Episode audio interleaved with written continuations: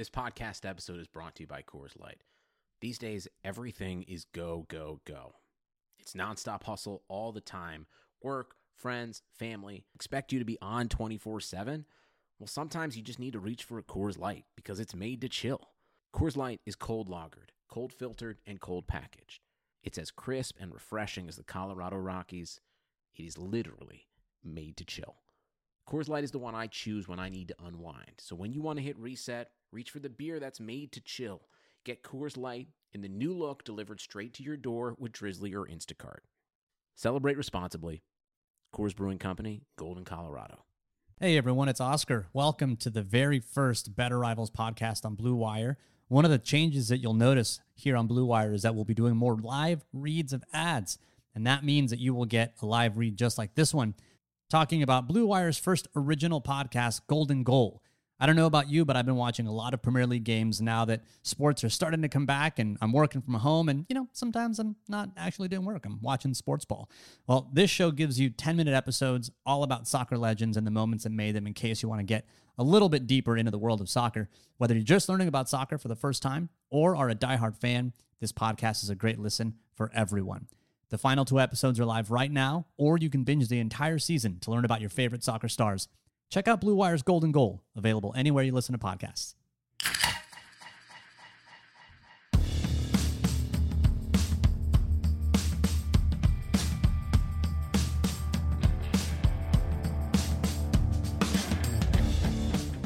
Welcome to this week's edition of the Better Rivals podcast. My name is Oscar Aparicio, and this week it is our very first episode on Blue Wire. Uh, it's the first episode of also my favorite month of the pod, that is Scheme Month. And with me this week, settling back into his permanent digs, it's David Newman. Oh, what? What? That's me. Yeah, we're good. It is. We're we're announcing things all over the place. We're over at Blue Wire, first episode of there. It's Scheme Month. We're starting out with coverages, and you are now officially a permanent member back. I'm engulfing you in my loving folds.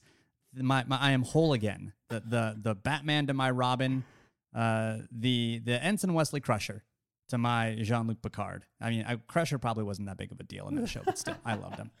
Uh, it's awesome, man. Yeah, I'm, I'm I'm really excited to be able to get back to doing. I mean, obviously, we've been able to continue doing things uh, pretty consistently throughout the off season the last couple years, and uh, I, I, try to pop in here and there during the season. Um, but yeah, I think um, with kind of some changes for me and uh, becoming a father and, and going to be stepping back a little bit from uh, the amount of work that I'm going to be doing for PFF during the season uh, is going to open up the ability for me to come back on the pod full time, and I'm excited about it. If you're new to the show, if this is the, your first time listening to our dulcet tones, welcome. We basically started this podcast way back in 2012 because we love football and we thought that it was kinesthetic chess. We figured we wanted to look at the why, the X's and O's, uh, and really look at the game with an analytic lens. Uh, and all the while, teach you all about it uh, and maybe have a beer or two along the way. Uh, and so if you're new, welcome. Hopefully uh, you uh, you enjoy the show. If you're returning, thanks for continuing to listen to us on the new network. Hopefully you stayed subscribed via iTunes or your subscription area of choice. If you haven't stayed subscribed though, then that, there's a possibility. There was a, some technical kerfuffles that we had to work through, which is why we took last week to work through them. Then hopefully you've found the stream uh, and and we're able to resubscribe and you won't miss a beat. Uh, but if you've got friends that are wondering, hey, where the hell did David and Oscar go? Let them know. Be like, bro, internet, internet well.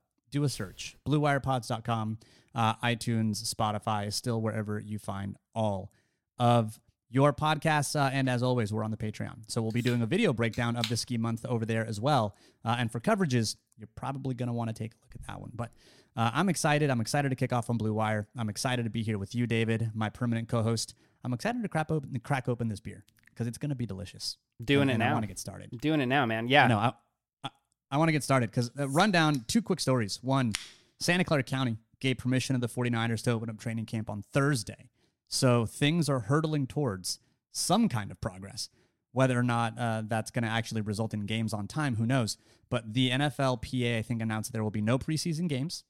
The 49ers officially have a 40 foot trailer for testing specifically dedicated to the 49ers. The rookies and first year players are going to report, I think, tomorrow, Thursday, and vets report on July 28th. They're going to get daily testing days 5 through 14.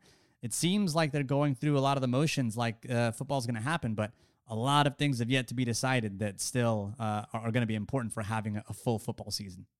Right. They're they're certainly trying real hard to make sure make it seem like they're going to proceed with the season uh, as close to as planned as possible. Um, it, it's going to be tough. I mean, obviously there's a lot working against them. Even the, the start of this, I mean, hasn't gone as well as things like you know you look at the NBA by comparison. Um, the Premier League when it opened and stuff like that, the number of positive tests that they had uh, were significantly lower than the positive tests that the NFL has already had. Um, so not necessarily even off to the best start, and not every team is even reporting or anything yet. So, um, and I know not all the players have even been tested yet. So it's it's going to be a challenge for sure. I mean, um, obviously we we hope that uh, things work out to where we can get some football in some form or fashion as soon as possible, but uh, it's going to be a tough road ahead. I'd much rather delay the season than false start the season, have to stop it and scrap it. Yep. Uh, I think that's ultimately what everyone's trying to avoid.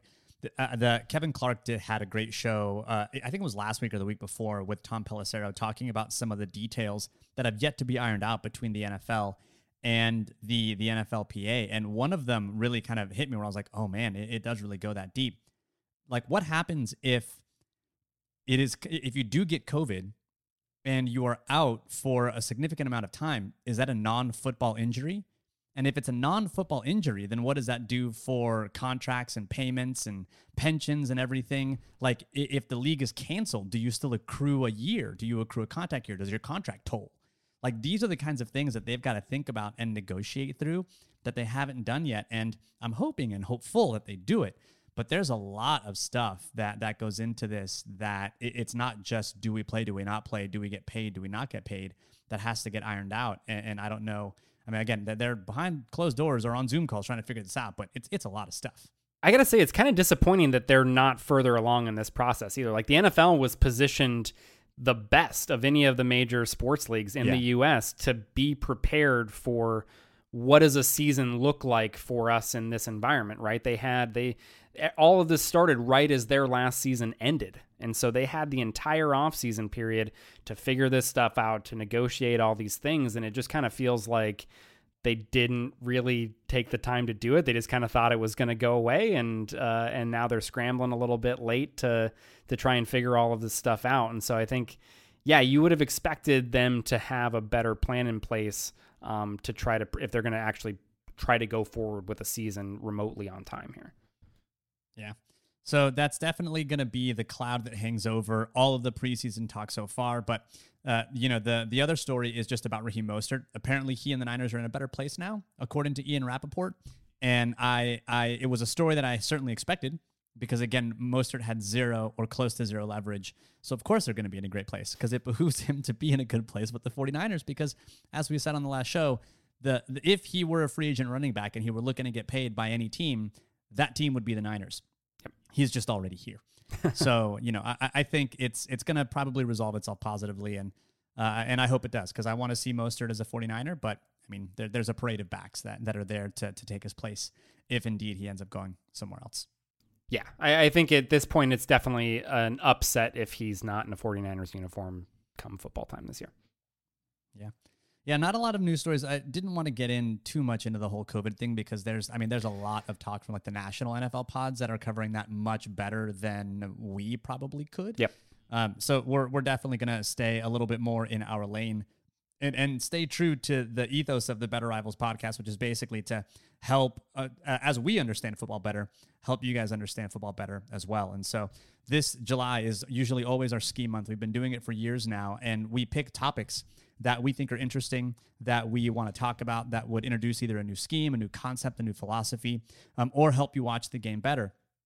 And this year, we decided to go to football coverages because it's something that we think everyone should really have a foundation of understanding how coverages work and how they're structured. This is, of course, you know, the medium of audio. So we're going to do our best to communicate these concepts to you uh, as we can in a podcast. But if you want to see examples of what these look like, you can go to our Patreon, which is going to be at patreon.com forward slash better rivals, and we will have video content to match in addition to all the scouting reports and all 22 we did for the uh, the draft picks, in addition to all the football rewatch that we did over the month of June. So lots of stuff over there in case you want to get uh, some video fixes for us. But we're gonna we're gonna talk about a lot. We're gonna talk about the basic types of coverages, coverage shells, really why we're going to divide field areas into zones, and why we're going to talk primarily about zone coverage. At the end of it all, our hope is that you can put it all together and better identify coverages when you're watching games on TV or if you're going back and watching some of the All-22 on Game Pass. So if we've done our job correctly at the end of the show, you'll be better equipped to correctly identify coverages when you're watching football. Right. And I, I, think, you know, this obviously isn't necessarily a new topic for us. If you've been a long time listener, if you've listened to previous scheme month related episodes, um, you know that we've touched on coverage stuff in the past, and um, we touch on coverage quite a bit just in our week to week episodes during the season and all of that. It's obviously a big focus um, for us and for the NFL being such a passing league right now. That's always going to be kind of right, uh, you know, in front of us there in, in a primary topic of conversation. And so, the thing that we wanted to do differently though with this one is I, I think there have been some times where maybe we started out a little bit too complex, right? Getting into some stuff that, um, while very interesting to us and stuff that we certainly love talking about, if you don't already have kind of a, a solid foundation of understanding how these coverages are structured, what zones are actually you know the the field is divided into how this stuff is communicated and kind of have that base language and vocabulary that we can reference, right, to where everybody kind of knows what we're talking about and on the same page. That's what we're hoping to get out of this episode is kind of get that foundation laid so that as we talk about this stuff over the course of the season and in the future, um, you know, you'll have that baseline understanding of what we're talking about. So let's start with the big umbrella three basic types of coverage. First, you've got man coverage. And this is one everyone knows and love, right? Uh, you've got your defenders that are assigned to a specific offensive player and will follow him in coverage wherever he goes. One of the easier ones to identify. Um, but then you get to zone, which is defenders being responsible for certain areas of the field and looking to cover receivers who come into their zone where the philosophy of man zone or the priority in man i'm sorry man zone jesus i'm already starting off great. This is wonderful. Where the priority with with man coverage is basically sticking to your man defending a human. The really idea behind zone is defending an area of the field. And so that's it sounds like a basic divergence and it, it is but that has lots of other cascading impacts as you think about what players are trying to do in those defenses. And then lastly you get to match coverages. And this is a mix of zone and man principles. And structurally very similar to zone coverage, but defenders are focused on the actions of specific receivers that then ultimately dictate their assignment rather than focusing on getting to specific areas of the field. We're going to focus primarily on zone coverages because that's really the dominant coverage type in both the NFL and in college. And it's the coverage type that's least understood when it comes to identifying what players are supposed to do. Because ultimately, we all like to talk about, you know, who's at fault, who was supposed to do what, why did this happen? And, and to really understand the why, you have to understand what these players are trying to do. And that understand and that means understanding the base assignments in a lot of these coverages. And when you know what to look for those base assignments are fairly straightforward to pick out. Right. And and so yeah again we're not going to spend a lot of time with man coverage here um, because not that there aren't nuances related to man coverage that are interesting to get into. But just as far as the scope of what we want to accomplish with this episode, um, zone is really the one that I think makes most sense to look at because it's tough. You know, I think I think looking at those base categories, right, those buckets that you can lump these coverages into, I think just the the base descriptions there are fairly easy to follow, right? A, a, a zone defense and the idea of somebody covering an area is easy to grasp and pick up. The the tough part is knowing what specific areas those specific defenders are responsible for and how that looks, right? The one of the the first questions that you get anytime you get a wide open receiver and uh, against your team, right, that scores a touchdown or gets this huge gain, you're like, who is responsible for that guy, right? Who was supposed to be covering him? Where did things break down?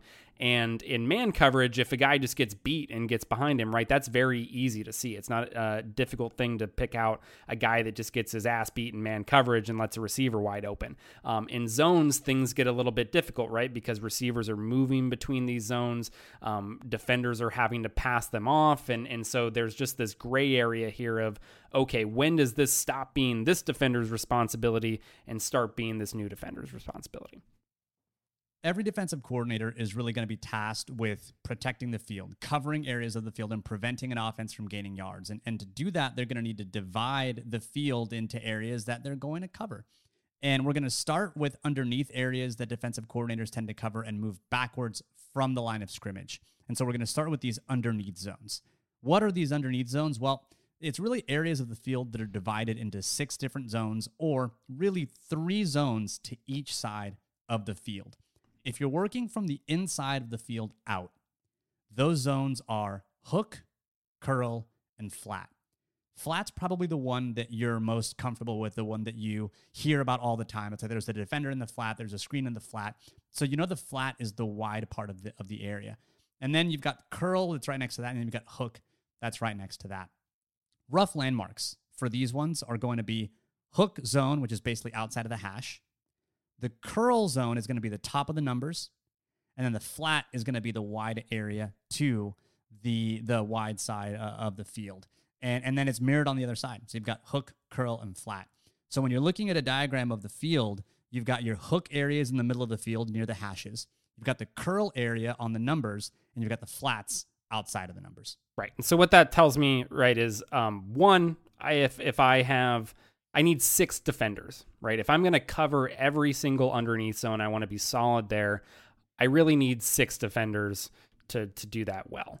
Um, one thing that you'll see, and, and it's not one that is typically labeled as a specific like area of the field, is uh, what you'll hear referenced as hole players, um, and it's kind of just a general middle of the field term. Um, you can kind of think if you want to think about it like as an area of the field, just to give you a frame of reference, you can think of it kind of as like the area between the hooks, or or maybe even encompassing the hook area um, depending on the the specific coverage and what they want that defender to do. But it's kind of just a player that is in the middle of the field. Um, you may hear like low hole or high hole, um, which gives you an indication of the depth that they want that player to be at. So the high hole, for instance, would usually be like a safety that drops down kind of camping in the middle of the field, really looking to be able to jump those intermediate routes and, and kind of play um, that like, you know, 12 to 18 yard area, whereas low hole would be a little bit lower, closer to the line of scrimmage, something like that. So that's another um, term that you may hear for those underneath zones, but that's really what I'm looking at, right? So I need those, and it gives me the frame of reference for one, okay, what are these areas called? And if I mention the hook, you kind of have a, a mental frame of reference to know what that is. And then knowing from a coverage standpoint that if I really want to be sound in underneath coverage, ideally I would have you know six underneath guys to take each of those zones and then i should really be able to lock up any underneath throws yeah, and ultimately these do- these zones were based on probably patterns that defensive coordinators were seeing often, right? They would see hooks, they would see curls, they would see players going out to the flat, and that's where the origins of these zones started. You've got to defend those areas, defend those patterns, and if you've got six players there, then you basically have just a couple of other players to defend the other deep areas of the zones, right? Um, but ultimately, you've got your underneath players, right? What are those defenders responsible for? Um, underneath defenders are generally responsible for everything under about 15 yards. Most intermediate routes from the offense are going to break anywhere between 12 to 15 yards. And so that means that you want your zone defenders to get depth, especially the underneath ones. You want them to drop to a depth of, tw- of 10 to 12 yards. So they'll be in a position to play those intermediate routes up to uh, about 18 yards. One thing that I didn't know uh, really when I before I started, you know, kind of paying attention to football and taking a look at some of this stuff is that there's actually like a no cover zone, and and that no cover zone is basically within five yards. If there's someone within five yards of the line of scrimmage, you don't cover them if you're an underneath defender, and that's because you play deep to short. Especially in zone coverage, what you're trying to do is basically not get beat deep and rally in front of you. And that means that you're okay with giving up short short receptions. You're okay with giving up something within five yards knowing that you can come up and make a tackle. So, zone defenders, especially in these underneath zones, are always going to play deep to short. And there's even an area within five yards of the line of scrimmage where it's not really a cover zone. You're not really going to start your coverage until the player breaks beyond five yards knowing that depth i think is such a key piece right so this these defenders especially the ones that are more in the middle of the field the guys playing in the hook area in the curl area um, these are the guys that in today's NFL probably get the most stressed um, as far as what offenses are kind of trying to do to them, right? And so knowing that these guys need to be able to get that depth back to be able to cushion those intermediate routes, right? Because that's where we 49ers fans should be very familiar with this with Shanahan. And we're going to talk about this uh, in more detail in one of the later scheme month episodes. But Shanahan lives in the intermediate area and, and attacking these defenders. And so often, what you get is basically uh, you try to pick out one of these underneath guys and you put a receiver in front of him and a receiver behind him and you try to get him to suck up to that that receiver that's short and shallow and right in front of his face so that you open that space behind. And I think as you're, uh, if you're kind of more of a novice and you're looking at this stuff um, on all 22 for the first time because you've pulled up Game Pass and you're trying to figure out who these guys are responsible for, I think that's probably one of the easiest mistakes to make is to put too much blame on the defensive backs and say like where was the corner where was the safety on this and a lot of times it's these linebackers and safeties that are playing underneath and not getting enough depth to be able to cushion those intermediate routes that are a lot of times the issue when you talk about zone defense. This is also why the throws that are more difficult for a quarterback are throws where you have to make it over the un- the underneath defenders, but in front of the deep defenders. That's a difficult throw for a quarterback to make, and, and it's because if a defender gets depth, you've basically got to get it over someone who's 12 to 15 yards deep, but in front of someone who's like 18 to 22 yards deep, that window begins to shrink and is even more difficult to hit if your underneath defender gets depth. If they don't get depth, that's a much easier throw to make. And so that's why the underneath defender and the position of that underneath defender is going to be super important. And you have to remember, too, that there's a reason that Shanahan makes his living in this underneath area because there's six different zones. That's where a lot of passes in the NFL are completed, and you're throwing it against linebackers. You're throwing it against, you know, people that aren't really meant to cover. They have run first responsibilities. And now you're going to ask them to cover a tight end or a running back or work in space and really be good in coverage when that might not be what they were drafted for or what they were paid for. So this this is a weakness really when you think of the type of player that's in the zone that really smart coaches like Shanahan choose to exploit, and they do it very very well. Um, but it's because there's six underneath zones that they've got to cover, and sometimes they can't cover those zones very well, uh, and, and, so you begin to pick them apart. Absolutely, and so that's yeah. I, I think if you had one takeaway for these underneath defenders, um, it would be depth, right? What is the if you're looking at something, kind of freeze frame it right as the quarterback's letting the ball go, and be like, okay, where are these underneath defenders at?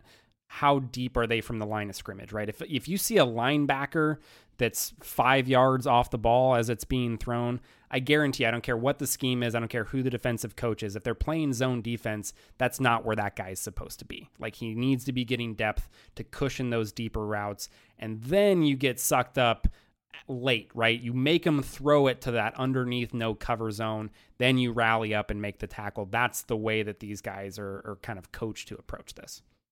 David, Earl Mitchell would like a word. I, I don't know. Man, like he don't count as an underneath coverage defender. Just because that dude's round and taking up space, like I mean, come on, come on. He defends lots of blades of grass. I'll give him the low okay. hole. He can get the low hole. we will let him try to like spy and like pick up a back or something like that. Like there's, there's a circle joke. There's a circle joke in there, and I'm not quite sure what it is, but I'll get there eventually. uh, but but then we get to the deep zones. What what are those deep zones? These are probably the roles that you're more familiar with because they've made it into the parlance of, of the coverage shell. And so we're just more familiar with them due to the nomenclature. The deep area of the field can be, really be split between two to four zones depending on your shell. And these are most likely referred to as, you know, cover two, you've got your two deep defenders, or you split the field in half. You've got cover three, three deep defenders, you divide your field into thirds or cover four when you've got four deep defenders. And that means you've got quarters because, well, 25 cents quarters, you, you get the, the thing. Defensive uh, coaches, when it comes to naming stuff, not the most inventive. generally as a populace. Uh, and so cover two, cover three, and, and cover four, which is quarters.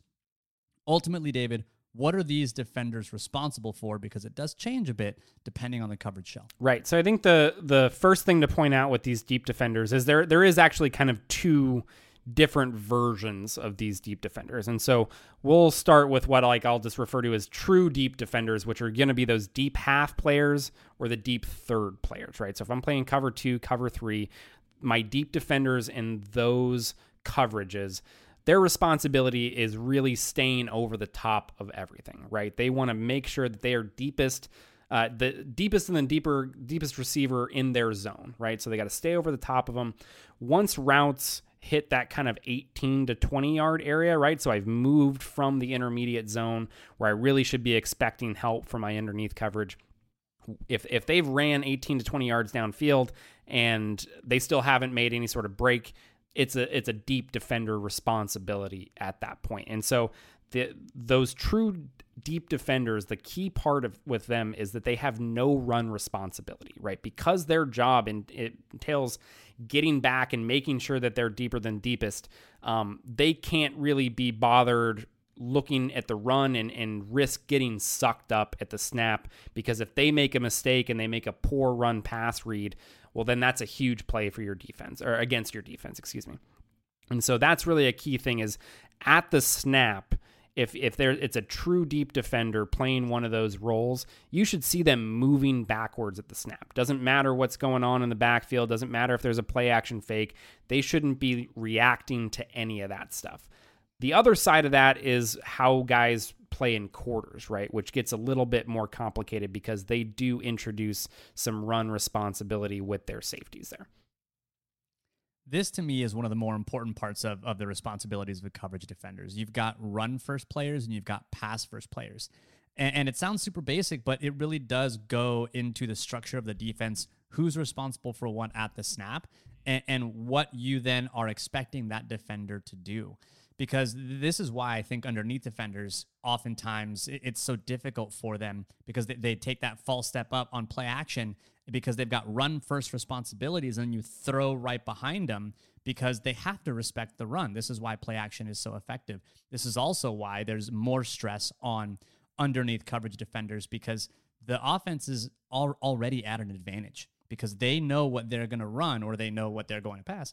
And, and, the defense generally doesn't. And so the offense is already at an advantage and that defense has to react. And so what they what what defensive coordinators do is they give their defenders rules. They say, "Okay, your first responsibility, the first thing you've got to look out for is the run." And then you can go to pass. And for some of these deep defenders, it is okay, you are pass and pass only. Do not worry about the run. And, it's important because this is how offenses begin to work the rules of that defense. If they know that they have a run first defender, they're going to give them a run fake where they're going to have to fill a specific hole and then throw right behind them or throw to the opposite side or do something. That really messes with their keys. Um, and that's what Shanahan also does very, very well. He understands the rules that defenders are generally going to engage in, and he begins to break those rules down by throwing concepts that they just cannot cover if they're doing their job correctly. Right. And that that is exactly it's it's such a good point. Like that's why play action is successful and it's why having a good run game doesn't really matter in terms of how successful your play action game is going to be is because until defensive coordinators start telling those underneath defenders that hey don't worry about the run. You don't have run responsibility any longer. Until that happens and they can figure out a way to still cover all their gaps and get all their run fits squared away, they're just they're going to have to react if you show them a run fake because it's their first responsibility.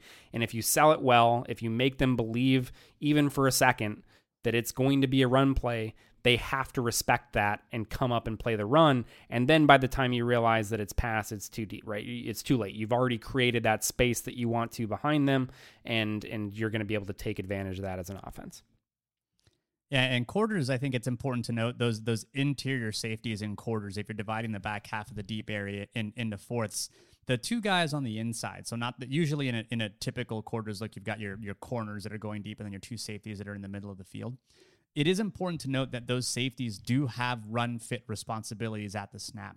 And so oftentimes if you're looking for for coverages and you're like, all right, is this cover four? What's going on? If you've got that safety and they're taking a couple steps down initially and then drop back, it's like, okay, that, that's usually a tip off. That that's how their first steps at the snap usually give you or tip you to their initial responsibility, and then they go with the flow of the play. Um, it, oftentimes when we're watching film, at first I thought it was kind of annoying, and then now I, it's kind of indispensable. I can't live without it. Um, you basically zoom back and forward on at the snap of the ball to see what the person's step is right after the snap of the ball happens, and you just basically go back and forth.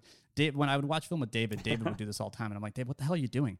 Uh, and then he's like, look at the foot just like right after the snap, and then a bunch of other stuff happens. Like, oh, I get it. It's like the zone step. They all move to one side first, and then they go to their blocks. Or on defense, it's like that's the run step.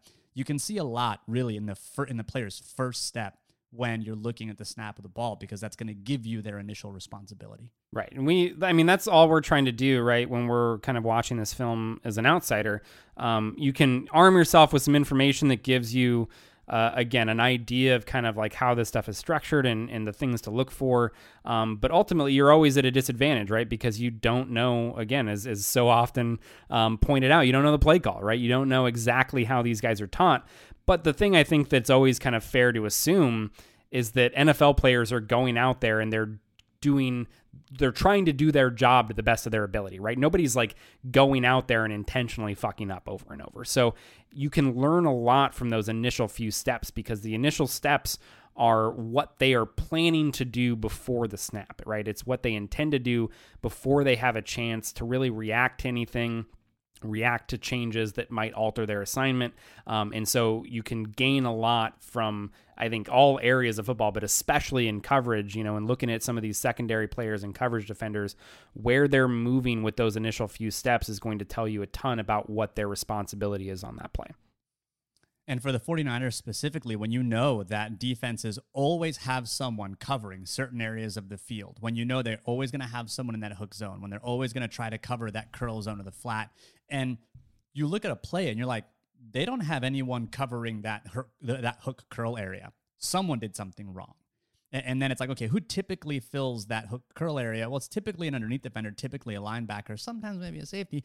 Then you start to be able, you you look at what those players are doing and you say, okay, I think this is the person that did something wrong. This person usually plays here. And that's how you can begin to really suss out who is responsible for a specific area. Because at the same time that players are going out there and trying to do their job effectively, uh, defensive coordinators are generally not going to abandon covering certain areas of the field altogether. Despite what you may think about dropping a defensive lineman in coverage, they're still trying to cover an area of the field and not leave themselves overexposed because they know they have to cover that blade of grass with something or someone. Um, and it's and it's rare that you get it just completely abandon areas of of the field where defensive coordinators is like, nah, we're gonna go ahead and give them the curl flat area because why not? Uh, because offensive coordinators and, and players in the NFL are too good and they'll just take that yardage and it's easy money. So when you go in with those two base assumptions, you know, here are the zone areas. You're, you're, someone's got to cover them, and players are generally going to try to do their job. And your first step gives you your assignment. You can really begin to put together what this play is supposed to look like, even if you don't know the exact play call. Right. And a lot of times on those bus situations, and when you have breakdowns in coverage, I mean, sometimes, right, it, you're just not going to be able to to like give even an educated guess as to like who was responsible for it. But a lot of times it is really like, okay, one of these things doesn't look like the other. This one player here is doing something that's different from what everybody else on the field is is doing and trying to accomplish. It's probably a safe bet that he's the one that screwed up, right? All 10 other guys um, didn't screw up and he was the one guy that was doing it right, right? It, the odds are not in his favor there. And so, yeah, I, I think that's um, certainly one thing to look at. And then, yeah, wrapping it up, I think with as far as like dividing these um, field zones up is is you have to remember as we start to look into like the specific coverages here. Okay, if I were really wanting to cover all of these zones, how many defenders do I need? 10 defenders, right? Remember, I got four potential deep zones that are covered only if I'm in, in that quarters coverage and co- cover four, and I've got six potential underneath zones. And so if I wanted to cover all of those, I need 10 defenders. Obviously, most uh, defensive coordinators aren't putting 10 defenders in coverage, and that's where we start to get into um, kind of the specific coverages and, and what zones they're leaving open or maybe leaving a little bit more stretched. Yeah, so really what we'll get to is how to put it all together, how to identify what coverages the defense is in based on the number of underneath defenders and the number of deep defenders because the the structure of defenses is basically giving up some things to gain a pass rush so you're not overexposed in any one area. But before we get to that, we're going to get to a quick word from our sponsor because sports are coming back and so are your chances to bet on your favorite teams and events. Major League Baseball is finally kicking off this week, and there's no better place to start wagering than our exclusive partners, Bet Online. Check out all the odds, futures, and props to bet on, all available 24 7. On the entertainment side, Floyd Mayweather joins the Bet Online team to bring you a brand new segment, The Ice is Right. Floyd talks about his jewelry and gives you the chance to bet on the cost of his bling to win some great prizes. Visit betonline.ag for all your odds and up to date sports news. Remember to use promo code BLUEWIRE to receive your new welcome bonus. That's promo code BLUEWIRE. BetOnline, your online wagering experts. All right, so putting it all together, if you can identify the number of pass rushers and the number of deep defenders, which gives you the coverage shot, then you should be able to figure out how many underneath defenders you have and what their role is on the play. So, for the following examples, we're going to assume a standard four man pass rush and seven coverage defenders. So, David, if I see five underneath defenders, what does that tell me? Immediately, I know that I've got two defenders left, right? I've got my, again, my four man pass rush. If I've got five, in seven in coverage. Yep, seven in coverage. And so if I've got five underneath defenders, that means I have two. That tells me that this is likely cover two right? Almost certainly, especially if you see, um, you know, again, kind of the zone drops, and I, I realize this is a zone defense. That's pretty much my only option with this kind of pass rush. So I can I can glean the coverage from that, and then as I start to look, okay, what are those underneath roles and responsibilities for the underneath defenders, right? Because I think the deeper stuff is relatively straightforward as again like we mentioned as far as like how they're dividing the field up and and there's again certainly more nuance there um, as far as what their keys and, and rules are going to be based on the number of receivers of their side of the field and certain formational looks that they get and and that's a lot of stuff that I think is outside the scope of this podcast for right now but again if you imagine those deep defenders just dividing the field up evenly cover two each of them are responsible for half the field. So, what are my five underneath guys responsible for? Well, generally, if we kind of work inside out, I'm going to have a hole player right in the middle. That kind of, you know, general hole term, somebody in the middle of the field. I don't have six defenders, right? So I can't cover every single one of those underneath zones, but I can get pretty close with with cover 2. And so I usually have a hole player there that's kind of hanging out between the hashes. Um, if you get a, a, Tampa 2 variation, this is the guy that's going to be running back to kind of more the deep middle of the field and almost playing uh, like a deep middle third and, and, and kind of turning into almost a cover three type look, right? Um, then as I work out, I've got two curl defenders um, that are going to be, again, landmarks for them, looking to get roughly top of the numbers um, in in their drops, and then I've got my flat defenders outside, which are usually going to be in kind of a standard cover two look. Um, my two outside cornerbacks, and so I can as soon as I see the number of defenders uh, that are dropping back, the number of deep defenders, I know that these are the responsibilities of those five underneath guys. Yeah, so it doesn't mean that in this case that because you've got six underneath zones that you need six players to cover all six of those zones. It means that you're basically taking three players, right? One in the hole, and then you've got two, or really five players. Two, one in the hole, two curl players, two flat players to cover those six zones with five players. Now, if you have four underneath defenders, this tells you you've got three deep defenders. Remember, it's just a multiple of seven, assuming that you're rushing four and dropping seven. So if I've got four underneath defenders, I've got three deep defenders. Well, what coverages have three deep defenders? Well, this is where the Niners live. Cover three, three deep defenders dividing the field into thirds, or cover six. And the reason it's called cover six is because you've got quarter, quarter, half. So it's like I, I don't know. It the, the how you get to six with this is always so weird to me. The math doesn't but line up, ba- man. It it really doesn't because you would you would think it's like you know I don't know four four two, uh, which is not cover six. It's like cover ten. Uh, but, it's really it's cover four on one side, cover two on the other. If you want to get your six, which you get six, way. but yeah. Uh, which is why ultimately, you know, that's going to be one of the, the areas that that's one of the potential coverages that you've got with three deep defenders, cover three or cover six. So when you think of the roles of the underneath defender here, for cover three, you're going to have two hook curl players.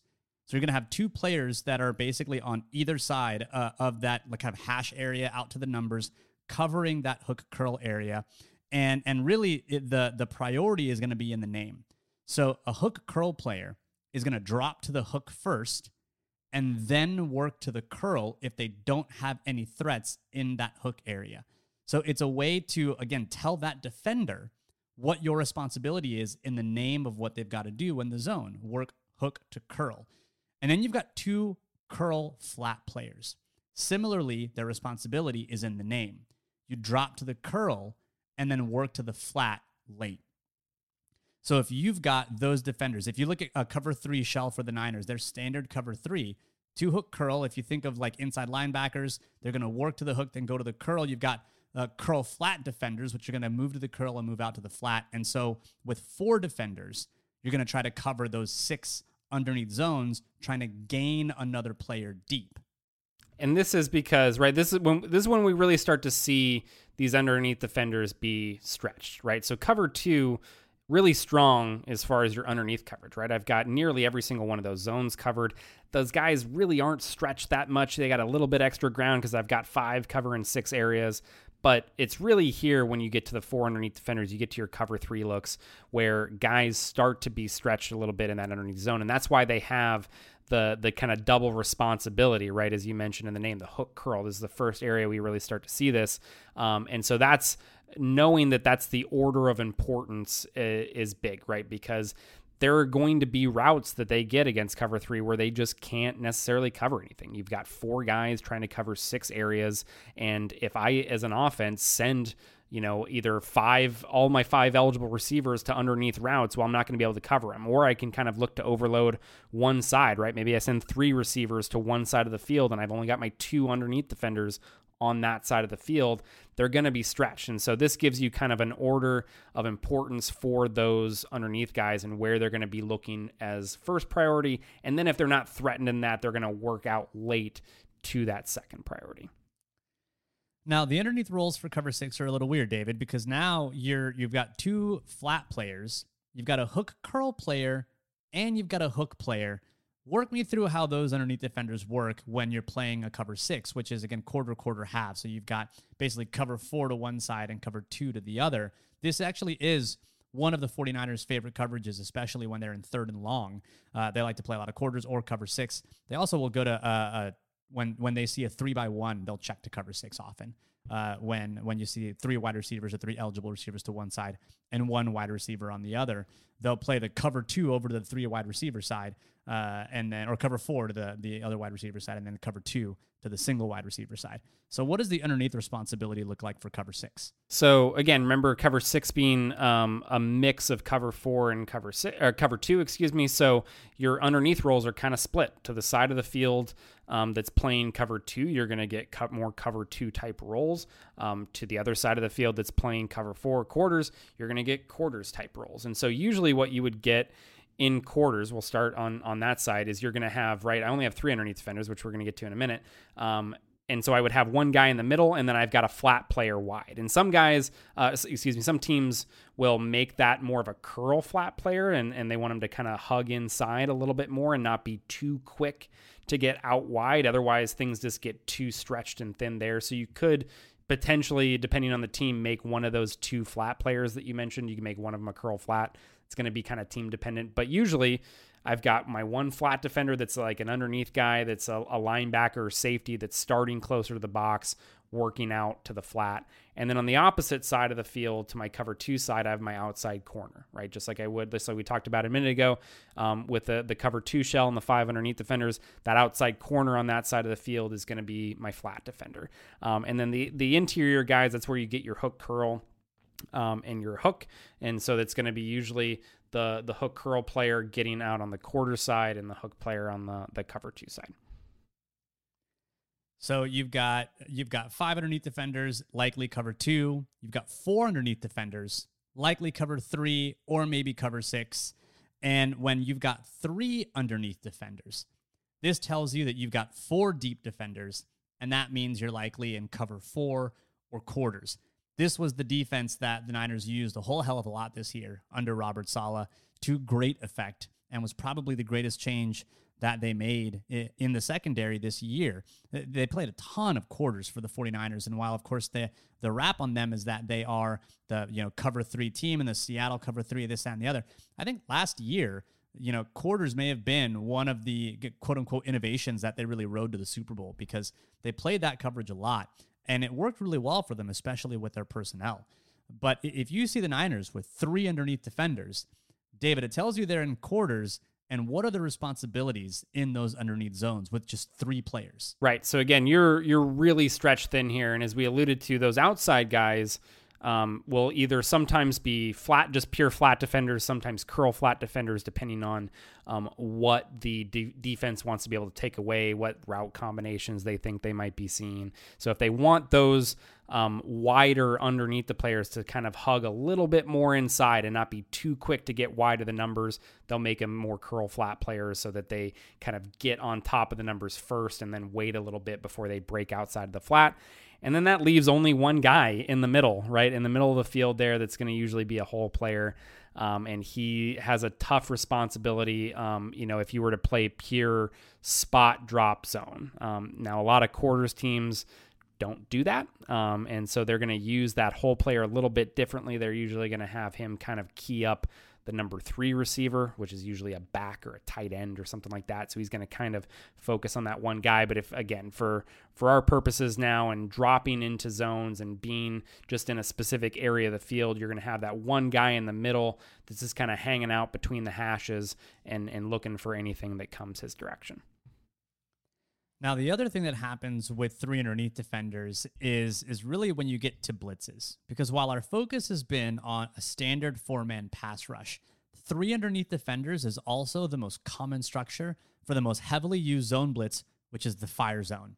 And there's lots of ways to bring rushers in a fire zone. The, the, the pattern of rush will change, but the basic structure of a fire zone usually doesn't. It's three deep defenders, three under, and five rushers. And so in fire zones, that curl flat player becomes a skiff player or SCF. Again, not super inventive, seam, curl, flat. And what do we know about the order of the name? It tells you the responsibility of the player. And so they are responsible first for any seam routes, any verticals. And then if they get no threats to the seams, they move to the curl. And then if they see no threat in the curl area, then they move to the flat. And so when you're dealing with uh, really stressed, because that, I mean, think about like six in coverage. You've got six players to cover a lot of field, and you're basically dividing the deep into thirds and the underneath area, which is typically six zones. Now you're only covering that with three players. So you basically have one player to each side covering all three zones, both the the hook area, the curl area, and the flat. And so they start by defending against the immediate deep threat in the middle of the field, which is a seam, go to curl, and then go to flat. And sometimes we heard that be called the skiff. Right. And you may be thinking, whoa, whoa, whoa, like, whoa, you guys, when you're talking about the the the underneath zones, the deep zones, seam wasn't anywhere in there. Like, where is where is the seam coming from? Um, it's kind of a special use case here, um, but it was common enough that we wanted to uh, really talk about it. So the seam is kind of the area um, roughly between, like just kind of inside the numbers. So it's kind of between the the numbers and the hashes. Um, if you think about an offense, if I've got two receivers to each side of the field, evenly spaced, um, and they all ran straight vertical up the field, right? So I have four vertical routes. Those inside receivers in the slot they would be running to the seam area of the field. And so that exact route combo is why these curl flat de- uh, defenders become skiff defenders because if they run all four of those eligible uh, those receivers vertical and uh, you stay in just kind of a basic cover three, three deep, three under, well, you don't have enough guys. And so they want to be able to protect those seams because it's a common area that you're going to see offenses throw to against cover three. And so they want to have those guys carry that first because that's the the primary threat, right? That's the most dangerous route for those guys. If they want to throw it underneath, cool, we'll react to that late, try to come up and make a tackle it's pretty amazing to me how there, there's one play on offense I feel that's that's changed a lot of defense in general, and that's four verticals. There have been so many defenses that have basically been built to stop four verticals because it's so effective. Because ultimately, when you have more offensive players in an area than you've got defenders, your offense is going to be right if you've got a quasi competent quarterback. And that's not always the case. There are teams that would love to have a quasi competent quarterback, but a lot of teams in the NFL do. And, and so you really are trying to make sure that you don't have too few defenders in a given area. And that's why you see some of these rules change. But that, I mean, quarters is basically a, re- a reaction to, to, four verts. You've got the seam curl flatten fire zone that's going to try to g- protect against four verticals.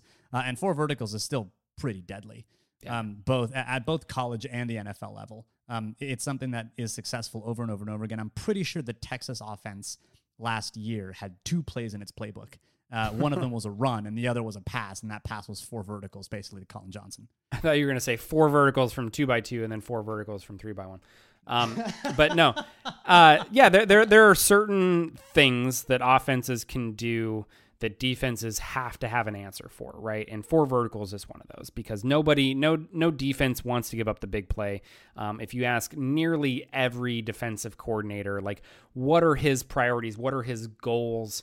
for the season? What is he asking his guys to really do? Um, you'd be pretty hard pressed to find one that doesn't want to say limit big plays, right? Nobody wants to give up the big play, um, give up these easy touchdowns down the field, and so four verticals. It, it's on the it's on the coach speak bingo card, right? It's uh, totally we got to stop the run, play play aggressive football, and and you want to limit the big play. Want to take That's, the ball that, away? That yeah, that's the resume of every defensive coordinator ever in the history of football. We want to be aggressive but cautious. Um, you know, all sorts of bullshit in there.